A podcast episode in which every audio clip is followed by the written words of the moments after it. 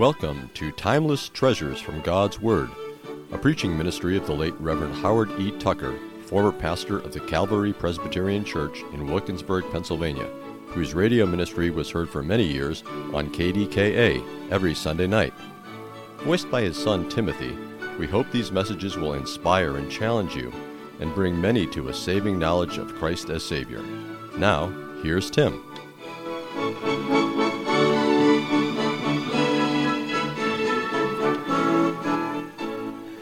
Good evening, everyone, and thank you so much for being with us tonight as we study God's Word together. We're going to be looking at uh, one of the other dispensations in the Scriptures. There's seven of them, and tonight we're going to be talking about the dispensation of law, which is from Exodus chapter 19 to the crucifixion of Christ. It's a message my father gave on the radio some years ago. He was a graduate of Wheaton College and Dallas Theological Seminary, and you can listen to other broadcasts or podcasts that we've done by taking your smartphone or computer and in the search bar, just type in Timeless Treasures from God's Word. What Dr. Scofield in his reference Bible, says a dispensation is a period of time during which man is tested in respect of obedience to some specific revelation of the will of God. In other words, it is how God ran things in various ages. Sometimes people are afraid of being called dispensationalists, but actually Christians are dispensationalists whether they want to be or not. If Christians do not bring animals to their churches to be offered in blood sacrifices, they are dispensationalists. If Christians worship on Sunday, the Lord's Day, instead of on Saturday, they are dispensationalists. If you believe there is a difference between law and grace, you are a dispensationalist. Sometimes people claim to be premillennialists, but not dispensationalists. Such is impossible because the very term premillennialist shows that there is going to be another age or dispensation after this one. Sometimes people are surprised that our good Presbyterian Charles Hodge, in his three volume work on systematic theology, distinguishes at least four dispensations. All Christians need to be reminded that Paul insists in 2 Timothy 2:15 that we must be rightly dividing the word of truth. All scripture is for us and helpful but portions may not be about us as such primarily. A study of the dispensations for the first time often makes the Bible clear to Christians with open minds for the Holy Spirit's teaching. Now, very simply, the seven dispensations are innocence, conscience, human government, promise, law, grace, and millennial kingdom. The last four weeks we have considered the dispensation of innocence in Genesis 1 through 3, the dispensation of conscience, Genesis chapters 3 through 8, the dispensation of human government, Genesis 8 through 11, and the dispensation of promise, Genesis 12 to Exodus chapter 19. Well, tonight we deal with the fifth one, the dispensation of law, from Exodus chapter 19 to the crucifixion of Christ. When we come to the dispensations, we can usually delineate them very carefully in time. However, in our dispensation tonight, we must be aware of one difference.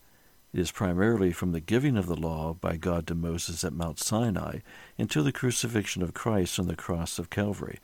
But I believe it also includes in its scope the seven years of tribulation between the rapture, or the catching up of the true church into heaven when Christ returns in the air for his own, and the revelation or the coming of Christ to the earth in great power and glory to put down all enemies and to establish the prophesied millennial kingdom. Israel's clock stopped ticking at the cross, but will start again at the rapture and will continue until Daniel's predicted 70th week of years ends. Remember now that in the last week's study and in tonight's study, we are dealing not so much with the human race as with the chosen race. Man in general twice completely failed God and was judged by him, and he has now chosen the Jews as his own people. The law is given to them and not to the world as such in general. Remember also that too often people think of the law as simply the Ten Commandments, and that is not so. The Ten Commandments given to condition their moral life were the first and the briefest part of the three aspects of the law. In the second aspect were the judgments to condition their social life, and most laws today are based upon them. In the third aspect were the ordinances to condition their religious life. Under promise, things were relatively simple, but here they are most complex. Under promise, as previously, the head of the family acted as the priest in offering blood sacrifices. Unfortunately, their glorious promises were insufficient to keep them out of sin or trouble, and they ended up down in Egypt in bondage, and God had to provide a deliverer in Moses. A quick survey of his life prior to the giving of the law would include his being spared at birth when Jewish male babies were being killed by the Egyptians, his being raised at the court of Pharaoh or king of Egypt for forty years, his forty years as a shepherd in the area of Midian, his call by God at the miracle of the burning bush, his contest with Pharaoh, his, his Passover experience, when the firstborn in Egypt were slain by an angel of God, while the Jews were spared because of the application of the blood of the slain lamb upon their doors, in his leading of the Jews in their exodus from Egypt, including the pillar of cloud and fire, the miracle of the Red Sea dividing to let them cross, the manna provision and the water provision, as he struck the rock with his rod at God's command. Together with the giving of the law, other conditions were laid down for the Jews. Now, blood sacrifices were to be incorporated with a priesthood over them from a particular family. Now, the tabernacle plans were given to Moses, and this would be their movable place of worship, with the priesthood tied up minutely with it. You see, in spite of their bold declaration and exchanging gracious promise for the law in Exodus 19, they discovered that the law condemned them at every turn and to be forgiven for sin, they had to bring the blood sacrifices to the tabernacle area, where the priests would offer them upon the brazen altar of continual burnt offerings. In spite of the first and second commandments and other special warnings against idolatry, which is spiritual adultery, the Jews repeatedly were ensnared by it. Even when Moses was up in the mountain in the presence of God receiving the law, they impatiently made the golden calf to worship in Exodus 32, and God almost wiped them out because of this great sin. In fact, 3,000 did die, and only the intercession of Moses caused God to spare the remainder of the nation. Their failure in regard to idolatry in marriages with the heathen, contrary to God's commands, were numerous throughout the history of their nation. The chief failure of this particular generation, delivered from their Egyptian bondage, took place at Kadesh Barnea, as recorded in Numbers 14. The spies had been sent into the Promised Land and brought back similar reports, but conflicting opinions as to what they should do. God told them to go into the land he had promised them and to advance against their foes. Only the minority of Caleb and Joshua had the faith to recommend this.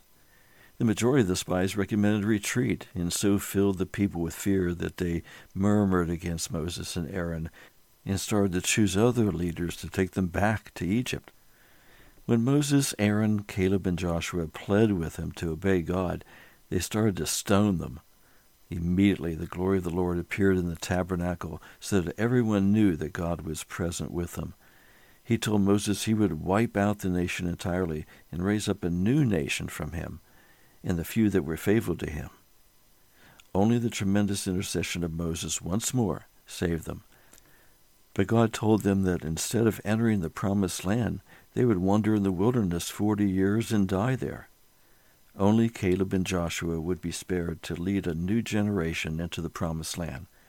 This is exactly what happened. Well, the remainder of the Old Testament comes under the dispensation of law, and also the four Gospels up until the crucifixion of Christ, when the dispensation of grace begins, which, Lord willing, we'll consider next week.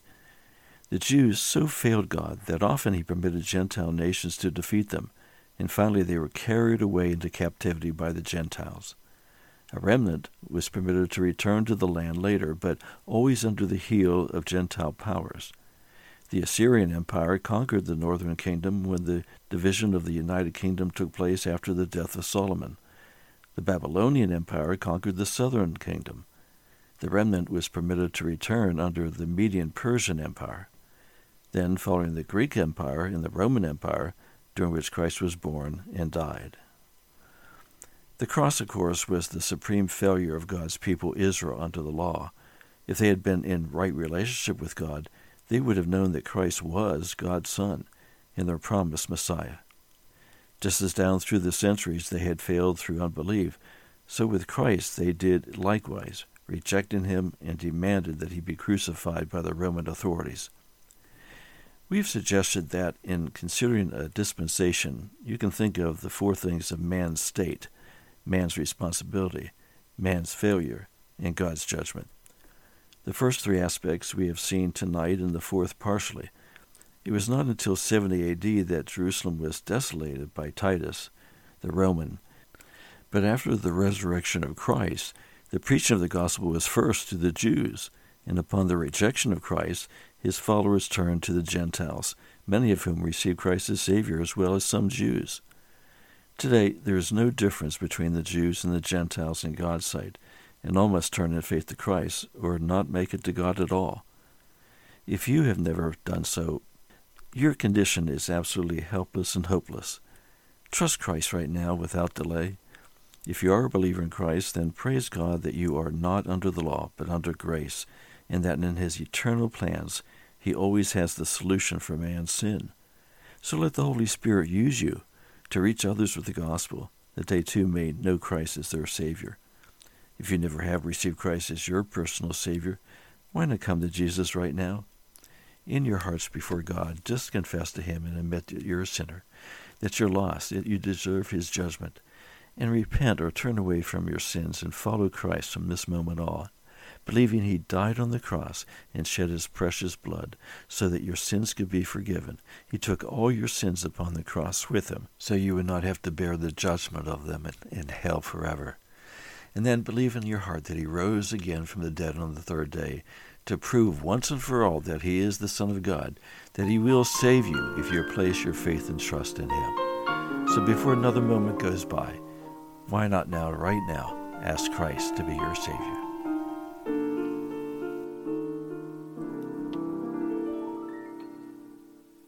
Thank you for tuning in tonight.